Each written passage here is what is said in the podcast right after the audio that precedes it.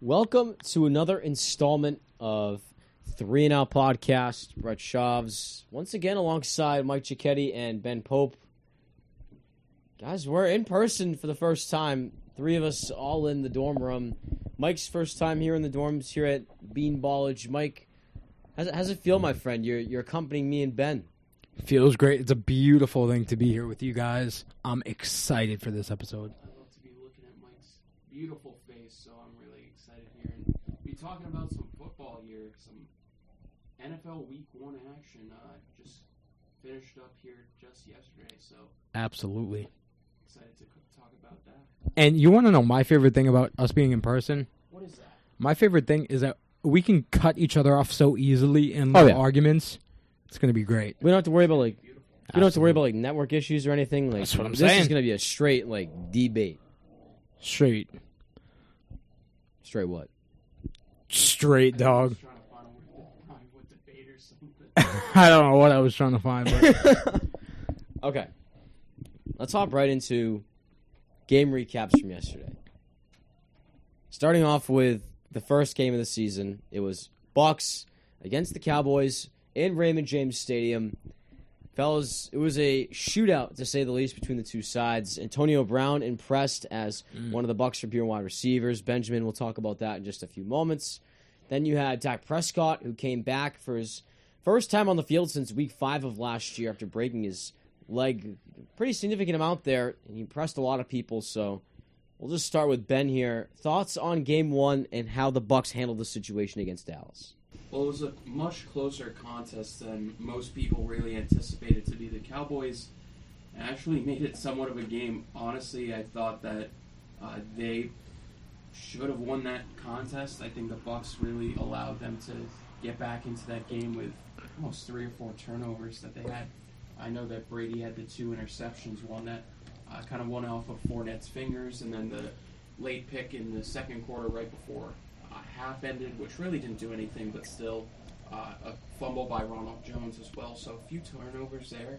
Yep. Uh, Dak had a beautiful game. Glad to see that he's coming back well, uh, both from his uh, leg injury and the shoulder issues that he was dealing with. Uh, 403 yards and three touchdowns. A beautiful game for him. Uh, threw the ball a lot as well as he made 58 attempts uh, through the air, but honestly, just a good game on both sides. Dallas really should have been able to take advantage, but we did mention that Dallas, uh, sometime in the preseason, our last couple shows, that Dallas does have some issues both on the defensive side where they're not able to hold up scoring, which we saw Brady kind of take advantage, especially on the last drive, uh, kind of abusing Gronk. Um, but yeah, Tampa Bay played an amazing game. You mentioned Antonio Brown. Uh, guys, if you don't go on Fanatics and grab some beautiful jerseys on there, I just scooped up a beautiful Antonio Brown jersey for fifteen dollars. Uh, not a sponsor for Fanatics here, but oh my god, such a beautiful. Um, but Antonio Brown had a great game. He had that large, like forty or fifty yard touchdown uh, in the second quarter. Unbelievable! I was so excited because I have Antonio Brown almost everywhere in fantasy. Such a beautiful thing. But uh, Chris Godwin had a beautiful game as Yep. well. Uh, had 14 targets, nine catches, uh, a touchdown or so as well. So beautiful game on both sides. Cowboys still have their issues, of course, and the Buccaneers kind of slide away with one. And Ben, you mentioned in our NFC season preview that um, you said Antonio Brown would be the top receiver in the Bucks offense. Yeah, kind of what we saw in that first game. I said that Chris Godwin led the team with the 14 targets. Of course, Gronk, Gronk also had a decent amount of catches as well. I believe he also went eight for eight and converting targets into catches there. So really good game for Gronk. Um, Mike Evans kind of struggled a little bit, only a couple catches, Yep. but Antonio Brown kind of acted as the one B to Chris Godwin's one A. I think that Mike Evans will join that. So it might not be Antonio Brown as a straight up one, as it was a bold prediction, but might as well be the one B or one C to Evans and Godwin.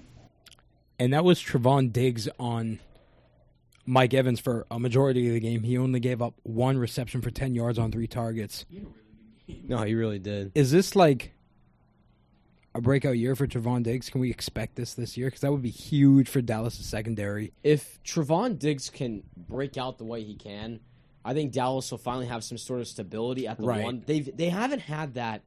I think in the past four or five seasons. I mean, you look at the past, you get Orlando Scandrick, you've had Brandon Carr, you've had all these different guys that have sort of fit into a cycle sort of scheme, but they've never had a true one. I mean, the last true one, or the last solid one, was probably Byron Jones. Probably. What was that? Two, three years ago.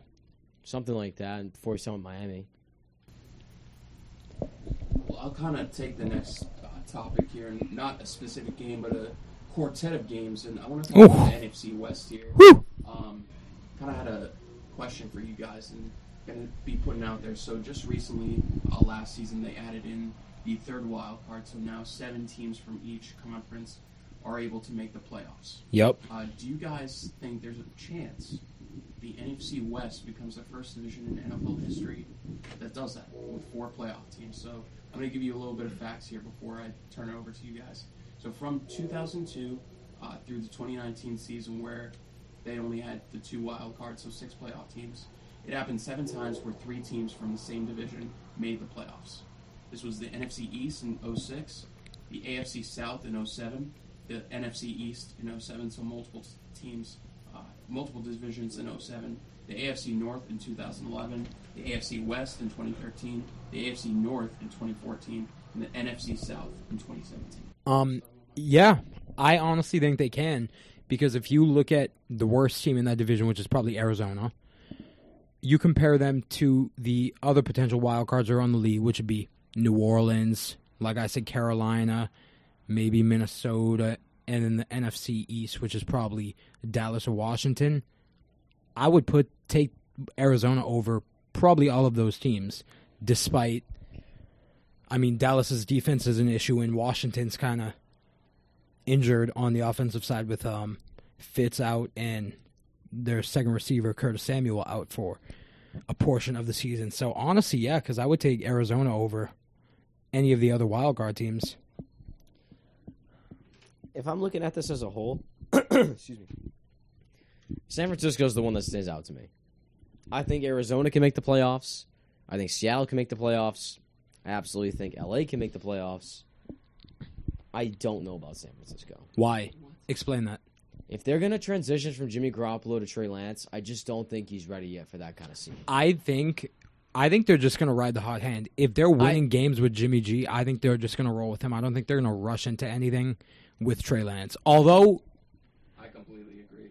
although I love Trey Lance and him and Shanahan are going to be beautiful together, I think they're he's just going to keep it conservative for the first year, maybe bring him in on a few plays here and there. But I think for the majority of the season, as long as there are winning games, Jimmy G will be the starter. And I think that's best for Trey Lance too, because even before he got drafted and everything, we kind of mentioned that he was probably going to be the quarterback out of the five that was probably going to sit the first year just because he was so raw. So the fact that he's even getting a few snaps, which like he did well with it, he threw a touchdown literally on his first pass. I don't know. It still seems like Garoppolo, who I I understand he was against the Lions and everything, but still is presenting a competent game script and uh, game uh, coverage thus far for quarterback under uh, Kyle Shanahan's offense. I'd still keep him. Like I don't feel any concern with the Niners. Them allowing the Lions ba- late back into that game, if you're concerned, if any, about their defense, I'm not worried about it. It's, it seemed like it was just the game's pretty much over. We'll just kind of let them do their own thing. Now, defensively, I am a little worried about secondary, Yeah, Jason Verrett? Yeah, as Ben will mention soon, out with a what is it? Torn ACL, ACL. torn ACL out for the season. And even in general, I wasn't really huge on anyone in the 49ers secondary. So that to me is an issue secondary wise, but I feel like the front seven will do enough to make up for it. So San Francisco as a whole, I'm not too worried about. The biggest thing for me too is obviously we'll talk about this later on too is the run game.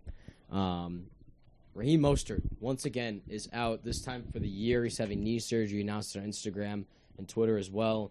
So now your only two running backs that are predominant in that offense are Elijah Marshall and Trey Sermon, the rookie. Elijah Mitchell, Elijah Mitchell. Sorry, why did I say Elijah Marshall? I don't know. don't know who he is. I was gonna say Eli- Understandable. I was thinking Fair. Elijah Moore. So That's fair. So Elijah Mitchell and Trey Sermon. Ninja Michael Hasty.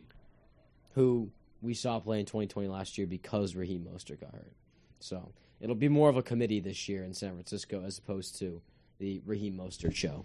honestly, presenting it, I think the Seahawks and the Rams are both slam dunk picks to make the playoffs unless something drastic happens. I agree. I think the Niners are pretty close to a lock. Yep. I honestly would see like it'd have to be something with like Nick Bosa if his ACL kind of aggravates him once again. I I mentioned this in the other show that like he was a big key for the division for me. Like I'm not too worried about them having a weak secondary. I think that it'll be tough for them to beat matchups with the Seahawks and the Rams because of that. So I think Right. they're going to finish third, or fourth Right. but still, like I have confidence in them, and I have, honestly have confidence in the Cardinals after the way that they played against the Titans. Maybe I think I underestimated them a little bit, and same with the Saints as well. So we'll talk about that in a little bit too. Um, but yeah, I, I think it's definitely a possibility, and this would be the most likely division to have happen. Yeah. Best Yeah. division in the league. It's close. It's competitive. All right, so I guess I'll kick it next here for this game. Packers and Saints. What in the world happened to Aaron Rodgers and the Green Bay Packers? They got demolished from what was the first game starting of Jameis Winston's career in New Orleans. First full season starting he's set up for right now. He started game one against Green Bay in Jacksonville due to Hurricane Ida. The Saints will be playing their home games there for the meantime, but Packers defense, offense just fell apart in this game. They had no run game with Aaron Jones and AJ Dillon. They couldn't feed the ball to Davante Adams. Aaron Rodgers at at one point at the end of the game was just throwing it up and just seeing what stuck. So, what do you guys think uh, went wrong with the Packers in game one? I was really confused checking the stats afterwards off of the um, run game. AJ Dillon and Aaron Jones combined only had nine carries for what 28 yards, Sheesh. which kind of shocked me because if you're down by such a big margin, I would assume you just go to the run. But obviously that wasn't the case. Nothing. They weren't really able to get nothing done. Jordan Love came in at the end, and he fumbled. I'm pretty sure. Um. So. Yep. I mean, I, is this a telltale sign for the Packers season, or is this just a fluke? Like, I don't know. I I think, I think I honestly said this like right after the game ended. I thought it was their version of what the Bucks did to them last season. Like there was just nothing going right in that game. Yeah. And then literally the next week they came out. I believe it was against the Lions, which ironically enough they have the Lions uh, coming up in week two. Maybe it's a get right game. It should be. Um, Should be. Absolutely destroyed them. So I don't know what to say. Like just watching a couple of the first interception was the biggest telltale for me in regards to Aaron Rodgers. He completely just misread the route that Davante Adams had. He targeted him late in the in the route that he went on, and just got beaten on the coverage. So, and that's when the pick happened. The MVS pick as well. Like he just way overthrew him. There was there was something off about Rodgers in that game. Um, the run game, I'll mention this. Like they usually have like a few games, and for like a workhorse back, Aaron Jones has these weird games where he, he does have that stat line. So it's not like completely abnormal to see him do it. Right. Even though they're a really good running uh, team, it was just really uh, surprising to see that Jameis and the Saints office tore him up as much as they could. Uh, like Juwan Johnson, Chris Hogan had a touchdown. yeah, Tony Jones Jr. had a decent amount of run game alongside Alvin Kamara, of course, and Jameis Winston had honestly the weirdest stat line ever. He had like 160 passing yards, five, Five TDs, yeah. 148 yards. 140. Crazy. He was the first quarterback in history to throw five touchdowns under 150 passing yards. How? You talk about Jameis Winston, you probably think like first first quarterback to throw 500 yards and five picks, but hey, LASIK man. LASIK, The LASIK's what matters. LASIK stock, buy it. No, and you got to give credit to Jameis too, because for them to come into this game as underdogs, nobody. I mean, everyone expected Green Bay to take this game over the Saints. No one knew how Yep. the Saints would have done. No Michael Thomas. Their receiving core is who even knows, but Jameis came out and he was Okay, I'll just interject here for a second. So, obviously, you're going to give Jameis a lot of credit for what he did in that game. 150 yards, five TDs with a lack lackluster offense. Didn't really have much to work with with Tre'Quan Smith, Deonte Harris, no Michael Thomas, Marquez Callaway as well. You had Juwan Johnson at tight end with Adam Trautman. didn't really have much to work with, and going up against a Packers team that, like you mentioned, Mike, was the underdog going into this game. So I give him a lot of credit. Looked really good in the pocket with his awareness, understood the situations, really led this team to victory. And I think this is a telltale sign that you know Jameis Winston could succeed and has a ceiling. And I mentioned this before of a top ten quarterback this season. And I cannot wait when Michael Thomas gets back healthy because him and Jameis together are going to be a thing of beauty. Uh, so we'll probably go over to. Honestly, this was probably the game of the week for me. Uh, Kansas City versus Cleveland. Um, Cleveland literally scored touchdowns on their first three drives. I was holding Kansas City to a 22 uh, 10 deficit, literally at the halftime.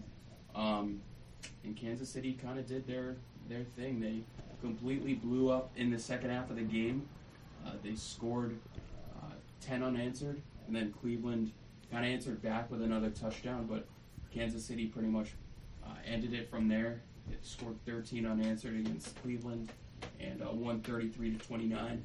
Um, I'll put out a question here to you guys.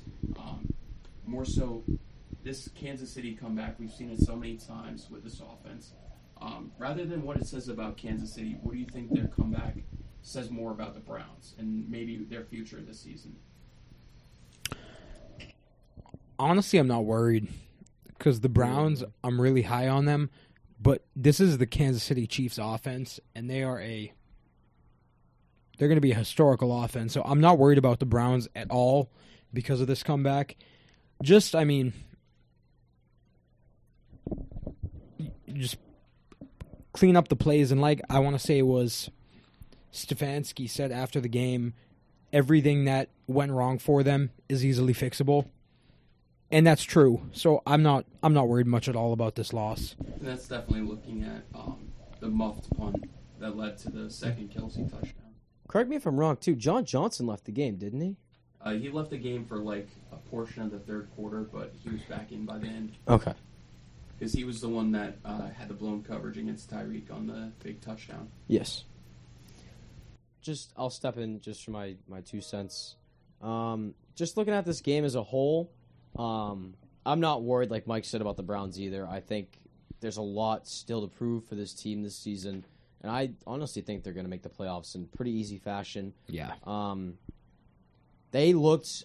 The thing that stood out to me was how they impressed everyone in the first half. Stefanski came out right out of the gate with his scheme, ran the ball down Kansas City's throat, and just had a design that sort of threw off this Kansas City team that doesn't really have too much of a secondary other than Sorensen and L'Jarius Sneed. Um, Tyrann Mathieu as well, obviously him. Just in total, really good first half for Cleveland. The second half didn't do much. Obviously, we saw the comeback, but I'm not too worried about the Browns this season. I think they're, you know, still set up for a pretty successful year. So what this game says to me about the Browns is that uh, even though they're probably a division winner, I predicted them to win the division. Still feel very confident in that.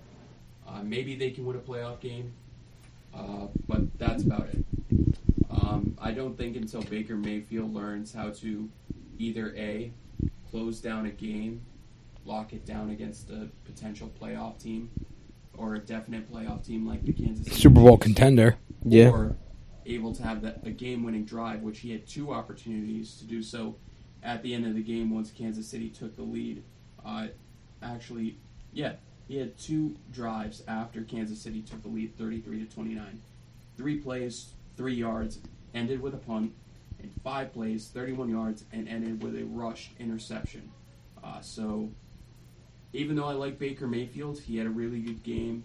Uh, didn't have any passing touchdowns in the air, but that's because uh, Jarvis Landry and Kareem Hunt and Nick Chubb and all those boys uh, got all the touchdowns on the ground. Yep. Um, but yeah, it, he's still not the quarterback that I would have faith in to bring you to a championship game or to a Super Bowl.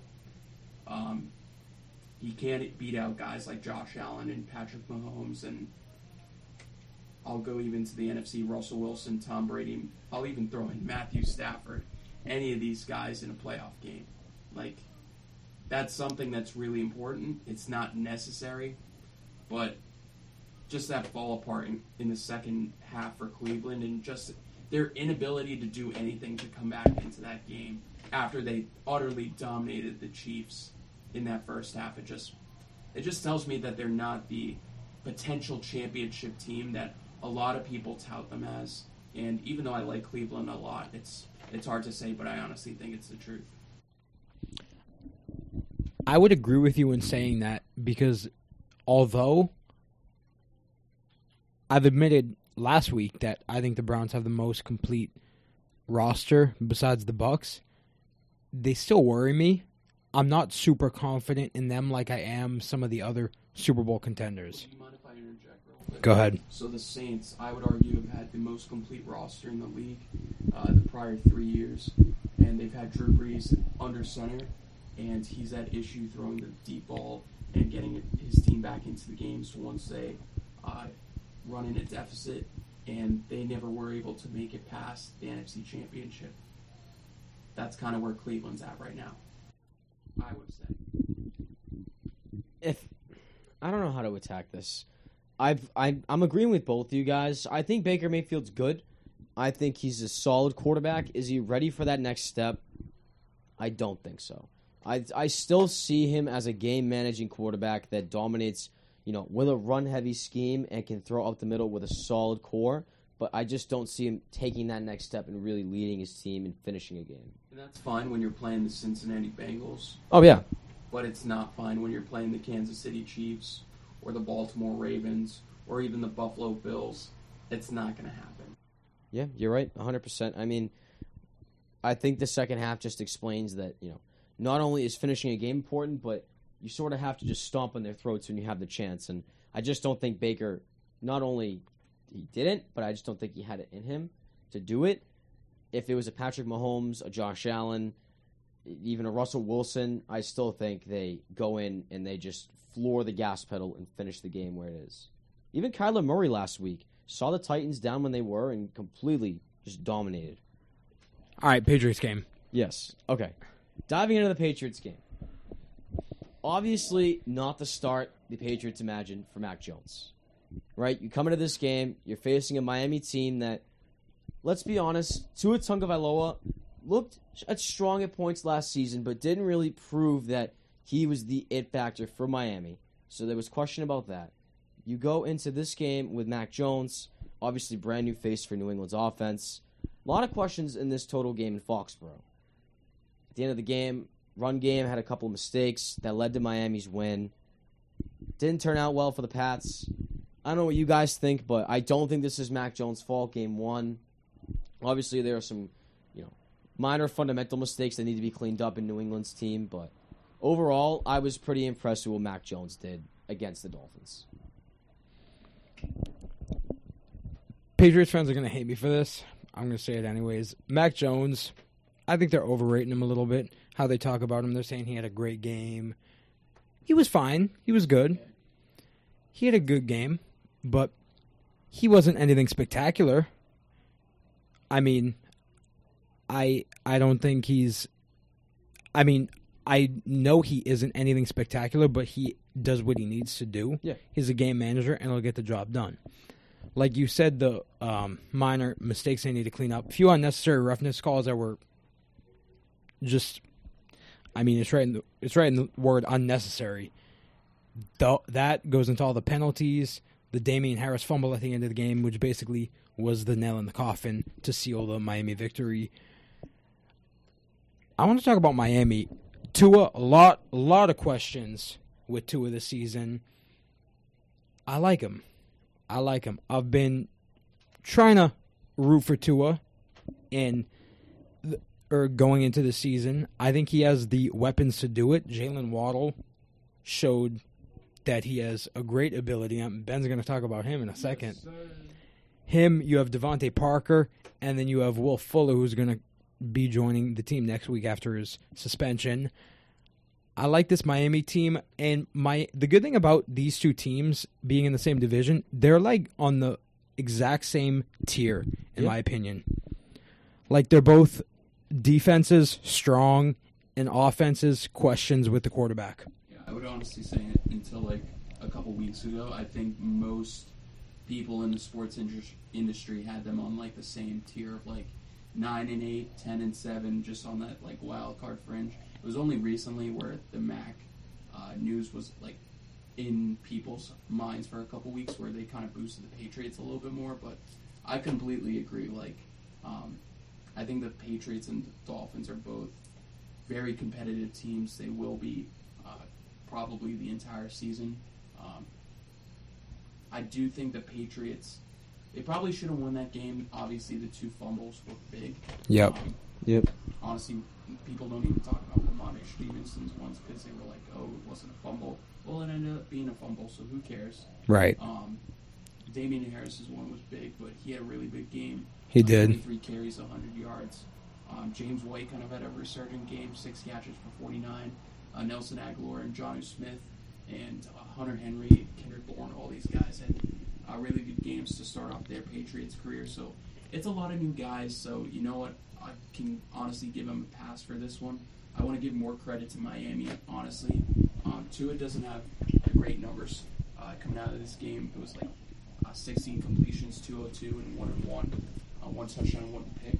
But he played a lot better than that says. Um, there were a couple throws that Tua really made, uh, especially the one to Jaylen Waddle. Um, it was a big, like, 20 yard play or something. A couple big catches to DeVante Parker as well. Um, their offense, honestly, I think it can take another step forward, especially if they run the ball a little bit more. Uh, give Myles Gaskin a little bit more of an opportunity because him and Tua seems to have a good chemistry uh, through the past game. So if he can take that next step with the run, and their defense is really good. It's honestly underrated. Um, probably their O line is probably the weakest point, but they still worked with it pretty well. I don't think the Patriots, even though they did upgrade their D line a little bit as well, they didn't put as many pressures as I thought they would have on them. So I don't know. It's a very interesting game for two teams that they're kind of in the middle, but they definitely could rise. And uh, Miami came out on top in this one, and I think that seems about right. Let me ask you guys this, and we'll just we'll just throw it out here.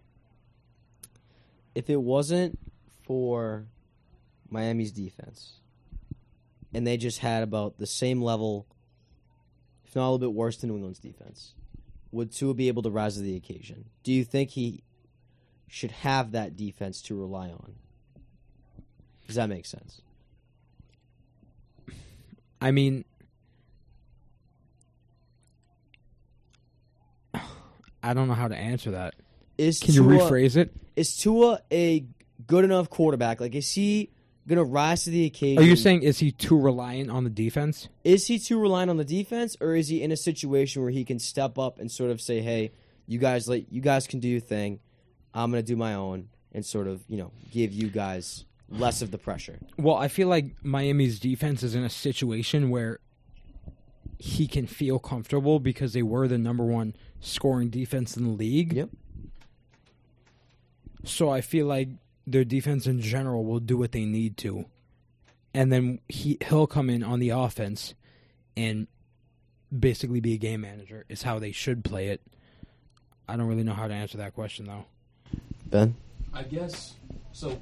First of all, I think Miami and New England's defense are pretty comparable, so I don't think it would be like too big of a difference. So I guess if they were just like lower to tier defensive wise, is the way I'll think about it. I thought you were gonna say on a tier like Dallas. No, not that bad.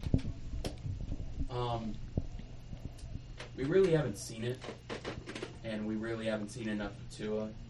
It's only one game, but I would like to say I have the confidence to say yes. I haven't seen anything to really prove that, though. I think he might have had a game last season where he did uh, have a comeback drive, but I'm not entirely confident saying that. Um, just in my head and what I believe in Tua, I do think he could do it, but I I don't want to I don't want to be overly confident on that just because again he's a second year quarterback. Um, he didn't even get a full uh, share of the entire season. when we started like nine or ten games, and some of them Fitzmagic came in too late, so it's really hard to judge. But I'll say no. I guess I guess I'll say no that uh, he isn't reliant on the defense. Okay. I just wasn't sure, you know, what you guys' thoughts were in terms of is he ready to make that next step yet, and sort of be less reliant on the defense and more reliant on you know his own skill set. Well, I think his him hitting his next step is inevitable. Personally, just sure. just Yep. due to the weapons he has on offense, and because he has the full keys to the car Yep. offensively. Because I'm thinking specifically last year, I forget who they were playing, but Tua was started the game, and then they took him out, and they had Fitzpatrick play the last drive, that comeback drive. I forget who that was against. Ra- the Raiders. Um, so he he wasn't really like He wasn't given the opportunity. exactly Yeah. Because they didn't trust him. right, and now the fact that he has the keys to the offense with the weapons that I like, I think it's inevitable. And Fuller and uh, this will where I'll talk about Waddle. Yep. Um, four for sixty-one and a touchdown. Not anything too explosive, but it was something to like. When he made a catch, you noticed it. Like he, you can see something with him, and that's a good thing because we've seen uh, a decent amount of the wide receivers uh, from the past couple draft classes bust. We've seen obviously a few pop off. Justin Jefferson, to be specific, um, as the main one, but Waddle had a good game. Um, Will Fuller is another big one. He had an amazing uh, 12 game stretch with Deshaun Watson last season. Obviously, we have to see what the steroids or whatever performance enhancing drug he did take have to do with that. Um, hopefully, it didn't have anything to do with uh, him being able to stay healthy and play a good uh, role in that offense. But those two players really seem to be the ones that could unlock Tua uh, to that next level just because of he was kind of used to having that in Alabama.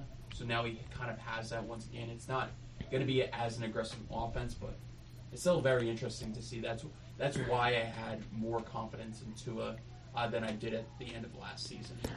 I feel like the thing about Jaylen Waddle, even if he isn't having a good game, they have two really good other pieces in Will Fuller and DeVante Parker, where even if he's just out there not even getting receptions, he will get attention. So he'll draw attention away from the other guys. So even if he doesn't have a big statistical game, I feel like that'll still be beneficial for Miami.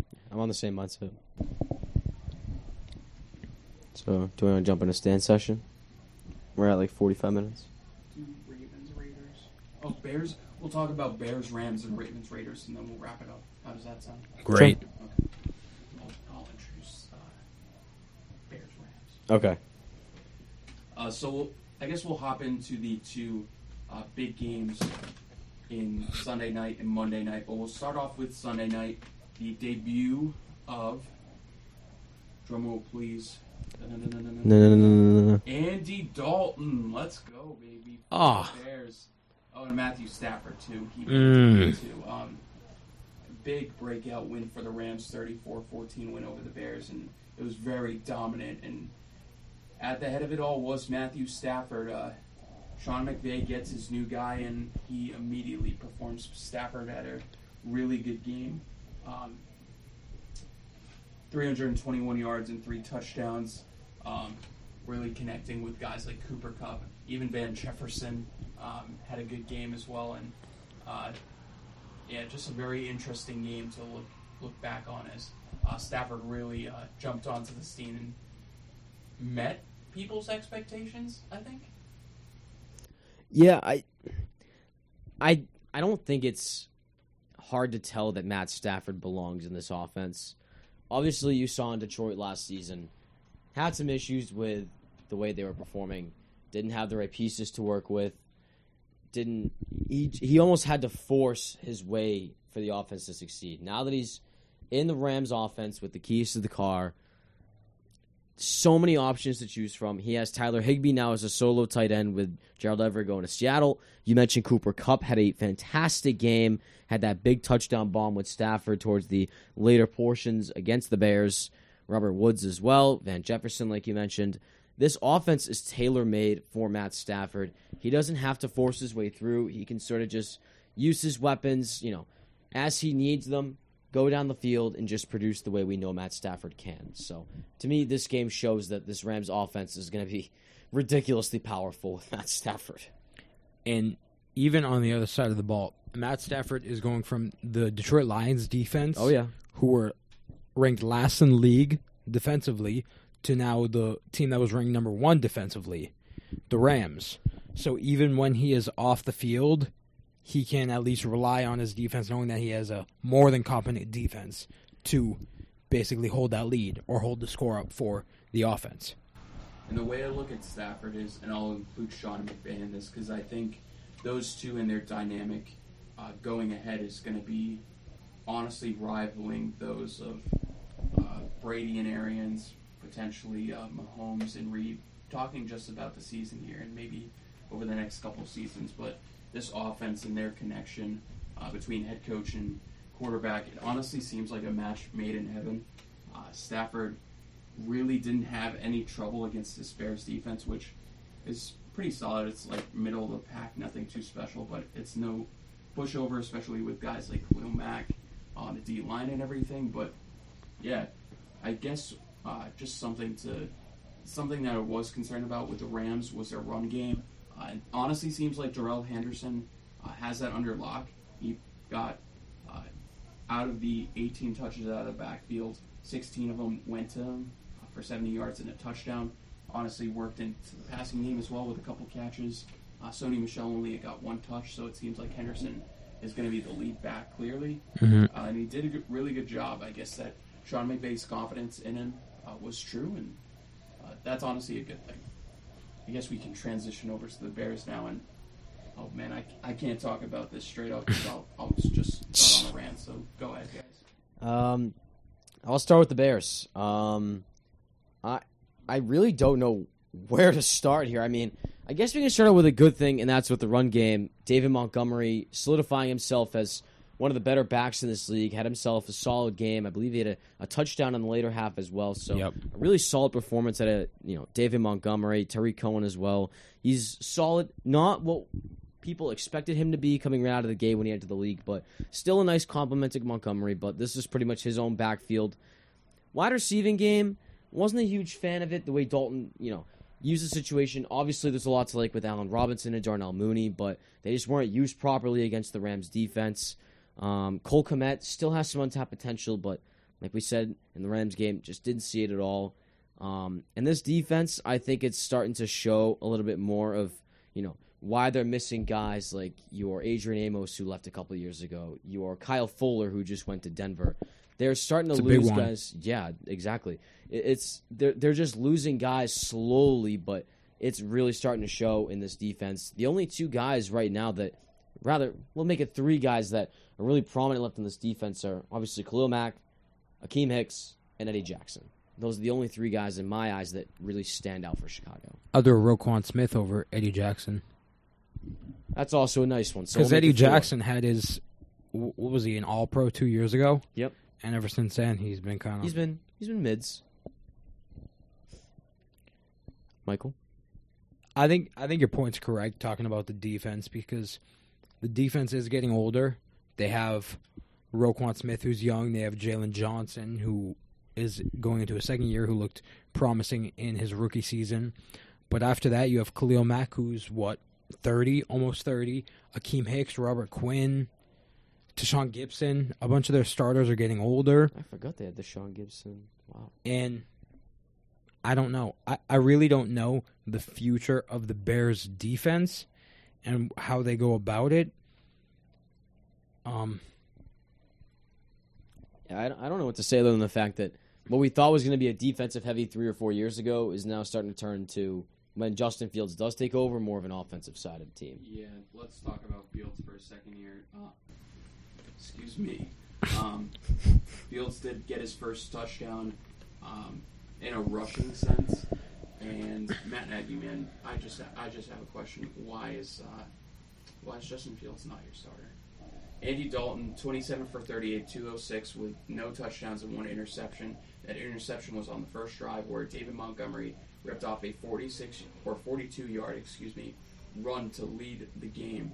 They got a couple first downs to get themselves in the red zone. The first throw that Andy Dalton makes is an interception that uh, is deflected off another Rams defender. So two opportunities, and they end up getting the pick. So right off the bat, you uh, see that Andy Dalton is not um, not the man. He is straight up not the man.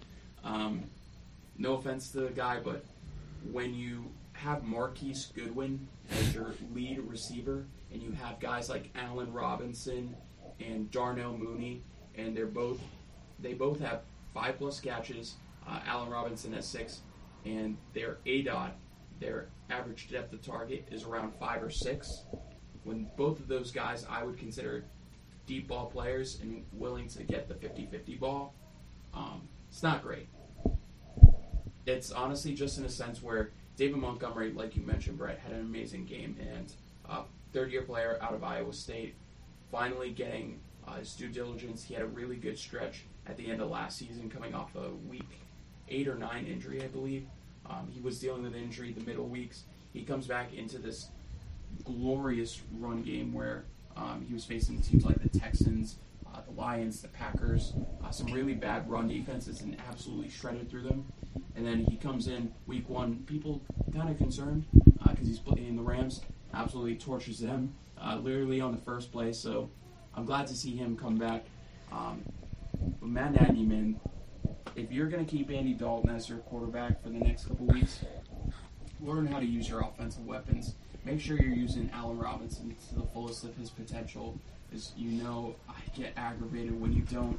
David Montgomery was targeted once out of the backfield. He is a very good uh, pass catching back. Literally, when Mitchell Trubisky and Nick Foles were either of them were the starter, he was getting averaged like three or four targets a game. You get him one, unbelievable. And then Damien Williams is getting more touches in the second half.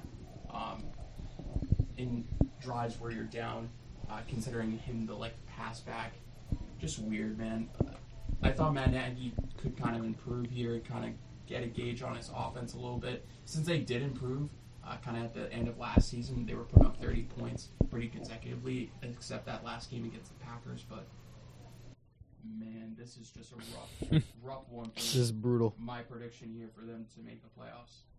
Yeah, this is bad. And when are they going to decide to start Justin Fields? It- I honestly don't know. Like them, them choosing him to run the run package on what was it like the five or six in the red zone. Yep. Like they're using him for that. That's that's literally how I thought Kyle Shanahan would use Trey Lance. Even Kyle Shanahan didn't mess up like that. I, I thought you have to imagine Leash is going to be short. If he if Andy Dalton pulls a stunt like he did week one against the Rams, you have to imagine Fields is in at least week four or week five. He's already shown that you know in the red zone he can score with the plays that he's given. Um, obviously, take it with a grain of salt from what you saw week one, but if Andy Dalton you know performs the way he did against the Rams, obviously it's number one defense, but come on now, you have to start Fields at some point in There time. genuinely has to be something there for why they're not starting Fields behind the scenes, whatever it is, because it's not like the Niners situation where they have a contract committed to Jimmy Garoppolo, Right. So they want to see that out. You have a one-year deal with Andy Dalton. That's what I'm saying. Like that, That- doesn't make sense. Justin Fields is your future plan. And the only thing that, um, because everyone's wondering why Justin Fields isn't starting, I want to tell myself it's because when Andy Dalton was signed, he was promised the quarterback one spot, but the more the weeks go on, it doesn't make sense in my head. Any obligations to the player? Exactly. Listen, I understand that would be like going against your word, but it's the NFL, man. You gotta have to Exactly. roll with the punches a little bit. Right. He was promised quarterback one spot. He got it. Nowhere in that promise did he say he could keep it the entire season. If you don't play up to the expectations of your contract, Mac Nagy has every right to cut you or bench you. So if Justin Fields looks like the guy in practice, he looks like the guy in game, cut Andy Dalton, bench him. Whatever you need to do to get Justin Fields in, do it. Because if he's not playing to the extent of his contract, there's no need to keep him as QB1. No need. in their upcoming schedule, I'm looking at it right now. They have some tough matchups coming up, including within like the first half of the season. They have the Browns, Raiders, Packers, Bucks, Niners, Steelers, Ravens. There are a few defenses Yeah. that will kind of test them a little bit. And if, it's like, it's not even like what they were doing last season when they were starting Trubisky over Foles. And Trubisky was winning games, but he wasn't having great games. He was still winning them games. Andy Dalton, the way that he played yesterday, or I'm sorry, Sunday, uh, will not win you games. I'm gonna say right now. I'm gonna say right now. I would rather Mitch Trubisky in this offense over Andy Dalton, I completely Yeah, I'm I'm on the same mindset actually. Just due to the comfortability and the experience he's had with the players in the offense. If you know you're not gonna roll with Andy Dalton after signing him, after drafting Justin Fields, they should have just kept Mitch Trubisky either on a small on a one year deal or if they want to sign him long term for small money and trade him away. They signed Dalton before they drafted.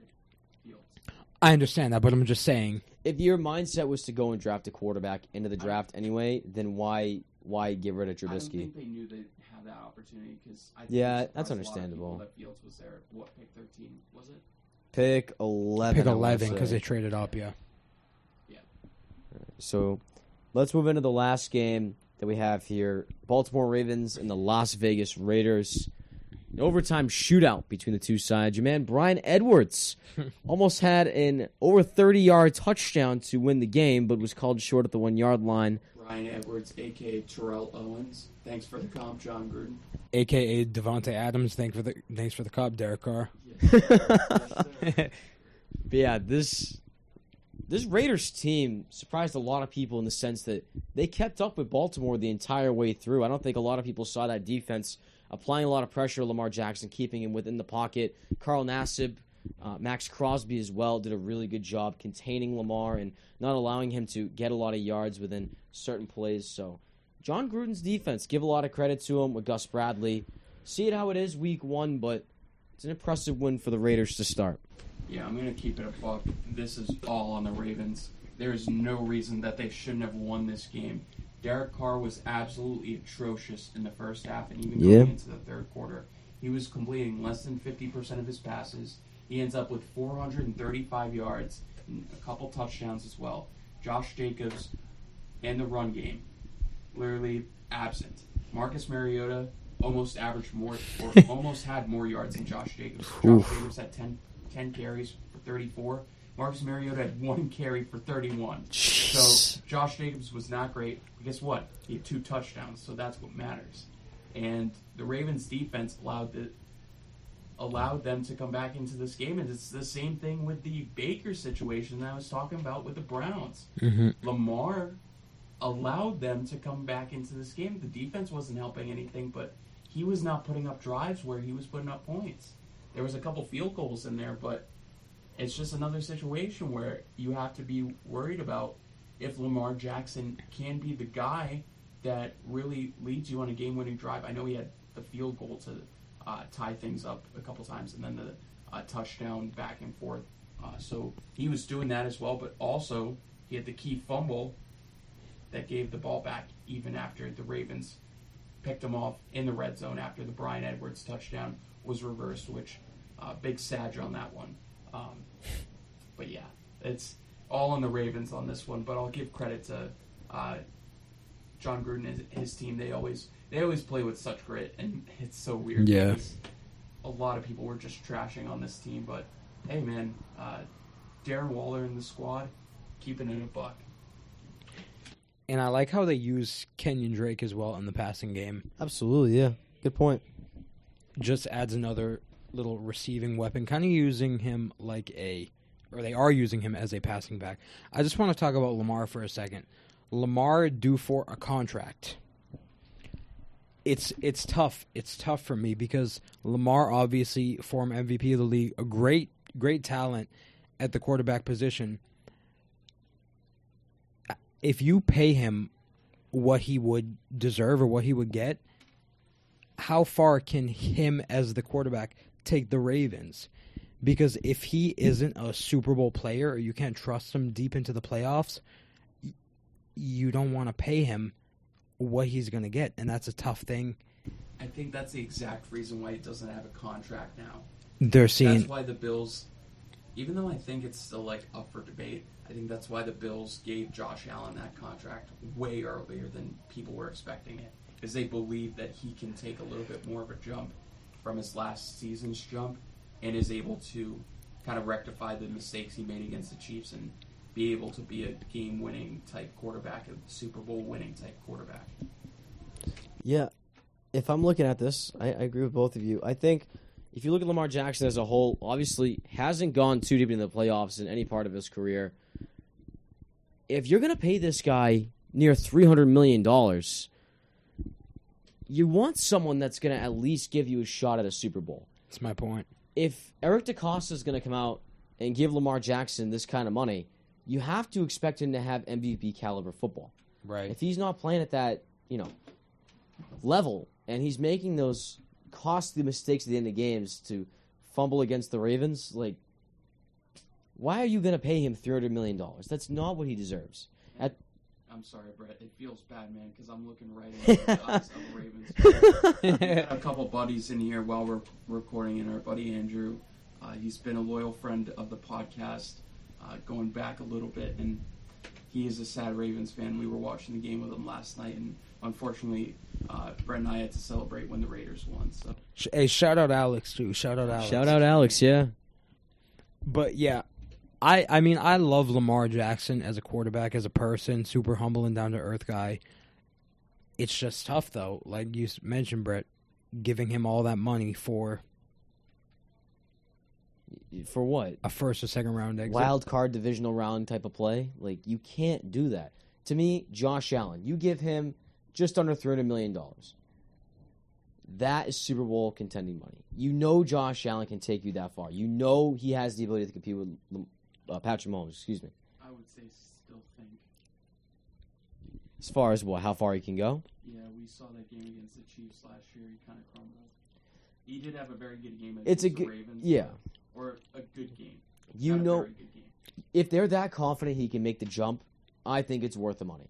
If he plays the way he does in the regular season and translates it this year in deep into the playoffs with the team that he has, it's worth the money. But if he plays like you said, Ben, like he did at the end of the AFC Championship game, like he did against the Texans two years ago in the wild card, it's Wow. not worth the money. That was not. That's a different Josh Allen. I only bring him up briefly because that's a dark time for him. But I'll say for Lamar, like I think if there was a team to like fix him and get him into a Super Bowl caliber quarterback, I think it would be the Ravens because they already kind of suit him uh, to their best advantage. They're trying to make him pass a little bit more.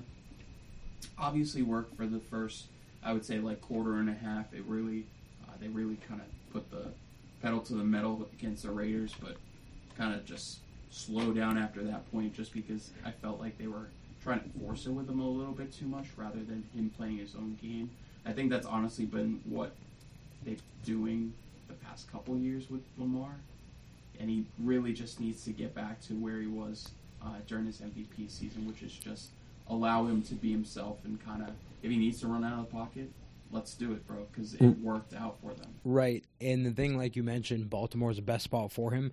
In his rookie year, when he was named the starter in the second half of the year, they completely changed their offense to suit him. oh yeah, hundred percent. And that's when they started winning games without Joe Flacco. Right. So I agree with your point there, but the problem is he has to improve, and he does have better weapons once Rashod Bateman comes back, which is the first round receiver out of Minnesota that they drafted. So if he can get more or better weapons than Hollywood and Willie Snead, it's a plus plus. It's a win win for Lamar. Yeah. All right, so before we get into our last segment, we're going to actually go through uh, kind of some of the major injuries that kind of happened during the week one. Honestly, could have been a lot worse of a slate, but we'll kind of just go through it real quick and then uh, I'll just throw out a couple of questions to you fellas. Uh, we'll go with Raheem Mostert first. Uh, it was already mentioned he's uh, suffered a knee injury. He's actually undergoing arthros- arthroscopic knee surgery, which will keep him out the rest of the season. Uh, Ryan Fitzpatrick is next. He suffered a hip subluxation, which will put him on IR. It's not confirmed yet uh, whether he will be out for the entire season, but it's a situation where the ball joint is out on the hip, uh, so it's actually going to take, at the very least, a couple months. Right. Um, Taylor Heinicke's in at quarterback right now. They added a couple guys to the practice squad, but it seems like Heinicke's job for the time being. Uh, The- Jerry, I just want to jump in. The timetable that Washington gave for Fitzpatrick is a six to eight week recovery time. Obviously, depending on how he heals and recovers and everything. But go ahead, Ben. yeah, no worries. Um, we'll go over to oh Brett, Jerry Jeudy man, dreaded high ankle sprain, one of my least favorite injuries in all of the NFL. He is out less though than you said originally. Four to six weeks. I'll say this. So they say four to six weeks, but honestly, for him to fully get back to where he was at Sunday's point uh, before the injury, it's honestly going to be eight weeks. It's going to be a couple months. Um, he might be coming back uh, in six weeks and might be able to get on field and everything, but he will not be as explosive. He will still have hesitations in making his full cuts and everything. He will not be as confident to make his routes as flawless, almost flawless as they were previously. So that is a big concern. Is it? Go ahead, Mike, because you're looking at me with those beautiful brown eyes. Thank you, Ben. Wow. And e- yeah, even when he comes back, who knows if there's going to be a mental thing in his game because he relies so much. He's a great route runner. He relies so much on the cuts.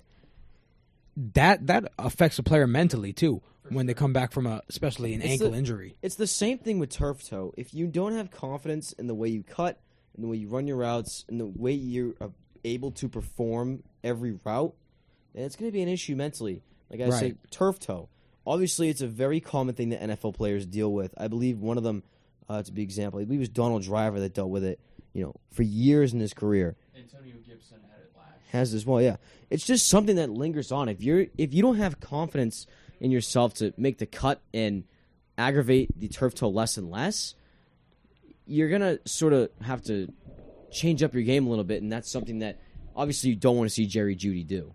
Yeah, my one concern there is that they rush him back too quickly, especially if they get off to a hard start. Uh, they went one and zero against the Giants this week. Not a big one, as Brett is so uh, happy about that one. They beat the Giants, so calm down a little bit. Wow. Um, but if they rush him back too quickly, uh, that's going to be a big concern for re-injury. Look at Michael Thomas and kind of his uh, injury recovery from suffering something of a high ankle sprain week one of last season, and he's still dealing with different leg injuries. So yeah. just a concern there. Yeah. I just don't. Oh, sorry to interrupt, but I just don't think they need to uh, rush him. They still have three solid receivers plus two tight ends they can rely on.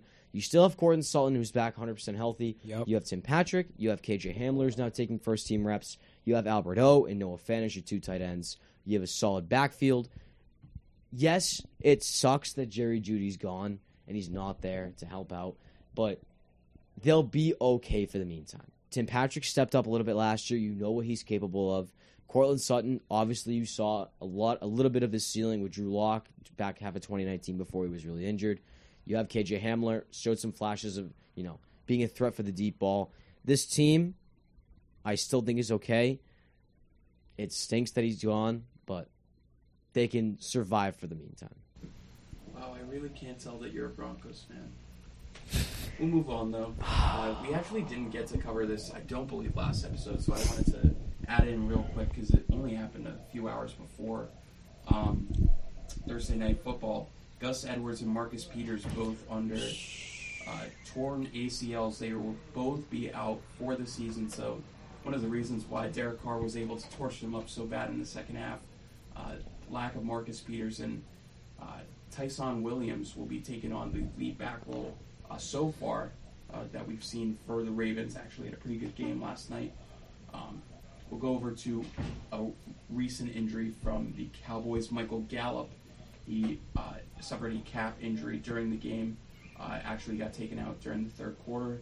He is supposed to miss three to five weeks here, uh, so it looks to be Dalton Schultz uh, taking a little bit of a bigger role. Also, Blake Jarwin. Uh, so a couple of the tight ends to take bigger roles as well. Who's the third wide receiver for the Cowboys? I'm missing his name right now. Gallup. Oh, you Well, thinking of Cedric? Gallup. Um, Cedric something. It's uh, Is it Cedric Wilson? Yes, that's Cedric exactly what it is. Cedric Wilson. I'll make sure of this. Um, yeah, it is Cedric Wilson. It's a good one on that. Uh, he was wearing one, so I was like, why is he wearing one? But I gotta be honest with you guys. Just a random tidbit. These single digits first week threw me off so He much. threw me off, but I kinda Yeah, like it. I do too. Yeah. Like my boy DJ Moore wearing two. Sheesh. You know who else wears two? Zach Wilson. Diami season. Yeah, that's never gonna happen. You wait, Diami season's coming. It was with Fitz Magic maybe. It's gonna be tough with Heinicke, bro. I'm, Yeah. I'm so wary about McLaurin and Gibson. Not Gibson, actually. I'm wary about McLaurin and like Logan Thomas and those guys. Gibson's going to be the security blanket for Heinicke. sure. Like one of the things I was most happy about from that Washington game was Antonio Gibson had a full workload. Like for the first time, he 20 rushes. I think he had like uh, like a 25% target share. Um, like amongst like uh, from Heinicke and everything. I know he had like three or four catches. One of those things sounded wrong, but we'll just keep going. Um, Marshon Lattimore um, just got the big five-year extension Yep. from the Saints. Uh, immediately chips a bone in his thumb. Uh, he's Yeah. likely going to be out for a couple games, maybe a little bit more. Not sure when he's able to get back into the game sh- action. Brett, we're going to miss him here week week three. Yeah, I know. We're we're we're going to be there, but hey, listen, it's a plus. It's a plus. If any of y'all are going to the Patriots Saints game, Brett and I are going to be at the tippy top of Gillette Stadium. so Wow. if want to hike up there? Top of Mount Everest, dog. Exactly, bro. Hey, at least we got to see Bradley Roby, CB1. That's true. I guess. Former Bronco. I have to like him. Oh, of course. He's the goat. Texans legend. Yeah, but Marshon Lattimore going to miss a couple games there. Uh, Jeff Okudah. Uh, Oh. Tough one. That's tough. There. He's going to be out for the season, so already weak. Uh, Lions defense going to be even weaker. The former third overall pick, I believe it was, a couple years back. Yeah. Um, just not gotten it going. It's been injuries, but overall, just not good play as well. I'm pretty Yeah. sure he was the one that got torched on that Deebo Samuel. Yeah. That was him. That was him. Did he get injured on that play? I really hope not. I'm. That not might be the, like positive if about that was the situation, that might be the biggest blunder of Jeff Okudah's career. I don't think he got injured on that play. I I've seen it uh, because I own Deebo Samuel in a fantasy league, but I don't I don't think that was the case. But I was just curious. I yeah, I'm not positive when the injury happened exactly. That's just another pick by the Lions, in, like the far, first like ten picks or so that they get. That just kind of wasting away at this point because Achilles tear for a corner. It's tough. That's tough. Yep. I mean, I'm still obviously still rooting for Jeff Okudah because I liked him coming out of Ohio State. He he had a good camp. First game was rough, but I mean, we'll have to wait another year to see him again, which is tough sitch, tough sitch. For sure. Before we, sorry, cut you off real quick. Speaking of that point, you know who did show up for the first time in two years though that I know you're a fan of, Go ahead. Derwin James. Oh my God. I know you're a, you're a Bolt fan over there. How'd you feel about Derwin James coming back after back to back missed seasons? I loved it. As long as he can stay healthy, he is a top corner, or a top safety in There this league. Um, he just adds an element to the Chargers' defense that is kind of incomplete, and they're kind of lacking when he isn't there. I mean, they kept McLaurin out of that like Yeah. deep like 30, 40, except for that like unbelievable catch he had. That was crazy. Um, but they kept him out of like throwing any deep balls. Like there was the one to Dyami season. Dyami season. I'm pretty sure he was helping in coverage there, but uh, they didn't really allow any of the deep balls, which I don't think Taylor Heinicke is going to be in, unleashed for many uh, this season, anyways. uh, well, Taylor Heinicke did give the Buccaneers the toughest matchup in the playoffs He's last not. season. He's not wrong. All right, so we're gonna go off on a tangent here. Um, I had this discussion with a couple people at lunch today, and I genuinely don't believe Taylor Heinicke is good as people think he is. I understand, yes, he had that great game against Tampa Bay. Oh my goodness, he gave Tom Brady the uh, biggest shot of losing in the entire playoffs. Honestly, after Week 12, um, and okay, but he also had a very good defense supporting him, which was keeping Brady at bay pretty much in that second half. I don't know if they scored more than one touchdown in that second half, um, and he's got amazing skill position players uh, in Gibson, McLaurin, um, and obviously they added some more guys. So I'm trying to think of what they had last year, but When he those comes back. guys are big. Logan Thomas as well. Yep. Um, so I don't know. I don't. I don't buy into the hype too much. Honestly, I'm unfortunately considering the Cowboys to be equal favorites with them uh, in the division. At this point, yeah, after Yeah. Dallas's performance and Heinicke starting, and like you mentioned about Heinicke, would you say him being kind of overrated? a little bit. I think the general public thinks that since he had such a good game against Brady and the Bucks, oh, the Super Bowl champs, like they're taking it a little bit too far. And- he had r- one really good game, but that's it. And I agree with you because it's such a small sample size. And what I don't like is that the Wash- Washington said they're they're not looking to bring anyone in, which I don't know if I'm a fan of because it's Heinicke and Kyle Allen behind him. And Kyle Shurmur, Pat Shurmur's son, they just signed him. So there really is no backup plan inside inside of the team if Heinicke doesn't work out. So The thing that bothers me, yes, Taylor Heinicke had a flashy game against the Bucks. Is that enough to start him? Sure. Maybe you start him a game or two. The thing that bothers me is Cam Newton is literally sitting, just sitting there in free agency for the football team to pick up as a solid QB option. Yes, it's a different style offense than what they play, but I'd rather have the veteran experience in Newton than a guy that still has a lot of questions to be answered. Well, I'll add this right away. I don't know if the contract situation uh, has been resolved with Cam, so he had to be like either like a couple weeks during the season off, on the market for his contract to be dissolved, and he'd signed with the Patriots before other teams could sign him for whatever they wanted to. So that might be a situation there. But honestly, I don't think Heinicke to Newton um, would be that big of a difference, especially because he has to learn a completely new offense it's fair. in limited time.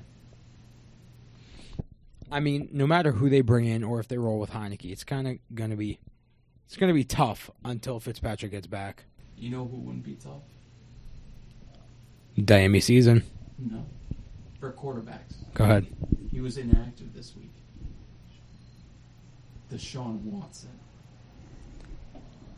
If okay, if we're gonna go down this rabbit hole, this is a whole can of worms I'll that you're opening up here. I'm just going to bring him. Wow. Uh, we'll go back into the injuries. We got three more. You know I would love that. You know I would love that. And that- Either Washington or San Fran. Ooh, magnificent. Just to just to end it here, one one last thing. If you go for Watson, that means you have to give up one of your favorite players in the line.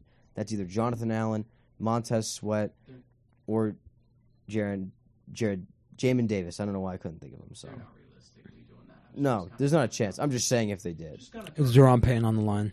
Mekhi Becton. Oh, Beautiful player. so Michael. sad. Oh, he's so Yeah, I saw sad. He this. dislocated his kneecap. And you said his name wrong. Big Mackay. Yeah, Big Mackay out of Highland Springs High School. Wow. Um, he's gonna miss four to six weeks. He actually just underwent surgery on that knee, so it might be a little bit longer, but four to six weeks is the time frame that we were given yesterday. Uh, another Broncos player. Oh, beautiful for the Broncos. One of the Broncos. Oh, you should be so happy. Uh, Ronald Darby uh, out with a hamstring injury. He was placed on IR. Uh, timetable is up in the air currently. Three weeks. There we go. Three weeks. Uh, Look, the Broncos expert over here. Yes, sir. Kyle Fuller is going to be the man now, and uh, your uh, number nine overall pick will play his natural position. So Yeah, Oh, so Pat I love Surtain- it. They've already said Pat Shurmur, uh, Adam Pat Shurmur, Adam Schefter came out and said that Pat Surtain will slide up to the number two outside slot. So it'll be um, what appears to be on the outside with Kyle Fuller and Pat Surtain, and on the slot it's going to be Michael Ojemudia. Yeah. is that where uh, in the slot is that where he played week one? That's Surtain? where Surtain was. It was sort of yeah, it was that mix between him and Ojemudia because Kary Vincent, who they drafted in the Yep. uh, 2021 draft, he was out inactive. So Very interesting, very interesting. And then our last one here, uh, just announced the other day, Jason Verrett has a torn ACL. He will be out for the entire season. So it was supposed to be. Was he cornerback one? Cornerback He one. was yeah. in fact cornerback one. Not a great cornerback one, but No. a very good player. Now it's Josh Norman. Yes. Uh, that's exactly what every fan in the Bay is thinking right now. and Mike. that's that goes into my point when earlier when we were talking about that game, how I'm not confident in the secondary. But we already went over that, so Yeah, shout out to JC7 uh, for the Niners. Uh, their secondary is actually poo poo now. Now they're now they're fine, but we'll actually move on to our final point of the uh, podcast here, and it's a new favorite here. It's going to be a new segment here. See how it sticks. Uh, Brett, uh, you want to introduce it here, my friend? Absolutely. Uh, so we are going to do a brand new segment here on Three Now. It's called Brett's Stands Session. What is a strictly stand? Brett. What is a what is a stand? You might be asking. Well, It's a horrible word. It should never be used in such extreme nature. wow, really brutal culture. created by rap legend. So just to give some context here for Brett's stand session, Brett is someone that uses the word stand really for anything. If you, if you like anything, uh, if you like grilled cheese sandwiches, he will call you a grilled cheese sandwich stand. If you liked uh, that Dyami Brown caught a 15-yard pass, he will call you a Dyami Brown. Dyami season. You're a stand of making fun of me for the fact I say Stan. and that's exactly what we decided to make a segment out of it. We're gonna have Brett's stand session. So he's going to go over some of his stands uh, from this week, and then Mike and I will give some of our stands as well, even though we're not stands, but we just like. I got a big stand, dog. I got a big stand. So I'm gonna start out with this one. Bit of a quirky one, but I think it could pan out towards the middle half and towards the end of the season this year. Juwan Johnson, the tight end for the Saints. I really like the way he played and the chemistry he had with Jameis Winston. Obviously, a lot of people know him as the TikTok star, Saints tight end that sort of came up through the rankings after um, what appeared to be an open slot this year with Adam To be honest, I didn't even know he was on TikTok. To be honest with you, Oh yeah, Juwan, uh, Juwan Juwan. You need to look it up. You need to. I'm sad. Well, that's disappointing. Um, but yes, going on along with my point, Adam Trautman was appearing to be the tight end one, but looking into how they played against the Packers, it looks like it's going to be more of a rotation with Juwan Johnson as sort of the helm of that group. Um, had two touchdowns with Jameis Winston. I absolutely think that he's going to have a lot more targets in the red zone with Jameis. And if they continue to form that chemistry throughout the season, I definitely think uh, we'll put it into fantasy perspective. He could be considered a tight end one in fantasy. Wow. Michael. My stand, you know I'm going defensive. My first stand is Chandler Jones. Five sacks for the man. Five sacks, two forced fumbles, absolute pressure on Ryan Tannehill. Six QB hits, five sacks, two forced fumbles. The man could double for the rest of the season, five sacks for the rest of the season, and he had a good season. Could he be coming for Strahan's record 22 and a half sacks in the year? I guess we'll find out. He'd have to get like a sack a game, but Yep. Chandler Jones is my first Brett Stan session. So here you go. Michael is officially a Chandler Jones stan. Oh, uh, it's been official, dog.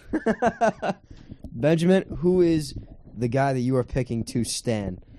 Thankfully, I'm picking uh, a couple people that I'm actually fans of. So you can call me a stan. The first one, oh my goodness, I am a Jalen Hurts stan. My goodness. Hmm. Seven for, I know he played the Falcons, but I'll, I'll give you stats right quick. Seven for 35. That's a completion percentage of just over 77% of his passes. Six, 264 passing yards, three touchdowns, no picks, no picks, and 62 yards on the ground. He was beautiful. He, I, I understand he tore up the Falcons, who honestly might be one of the worst teams in the NFL after what we saw the Eagles do to them. But my God, Jalen Hurts, he's making me really happy. I'm glad that he, honestly has the chance of being, and I, I don't want to put this lightly, but he could be Lamar 2.0, where people don't think he can be a starting quarterback Wow. in the league, and he proves it with uh, both a dynamic arm and the dynamic uh, ability on the ground.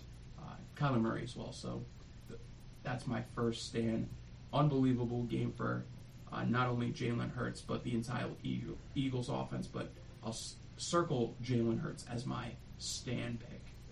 I'll, I'll pick another stand here. I'm a Daniel Carlson stand, the kicker for the Oh my Las Vegas God, Raiders. Brett. Listen, if we're Brett- gonna make this our first stand session, you gotta go out with a bang. Brett's obsessed with kickers. Listen, you don't gotta go that far. You are. There's nothing wrong with Daniel Carlson. You have to Just go appreciate. Just go ahead. Listen, I'll go. Just go. Just go before you kill Mike. Mike is dying over here.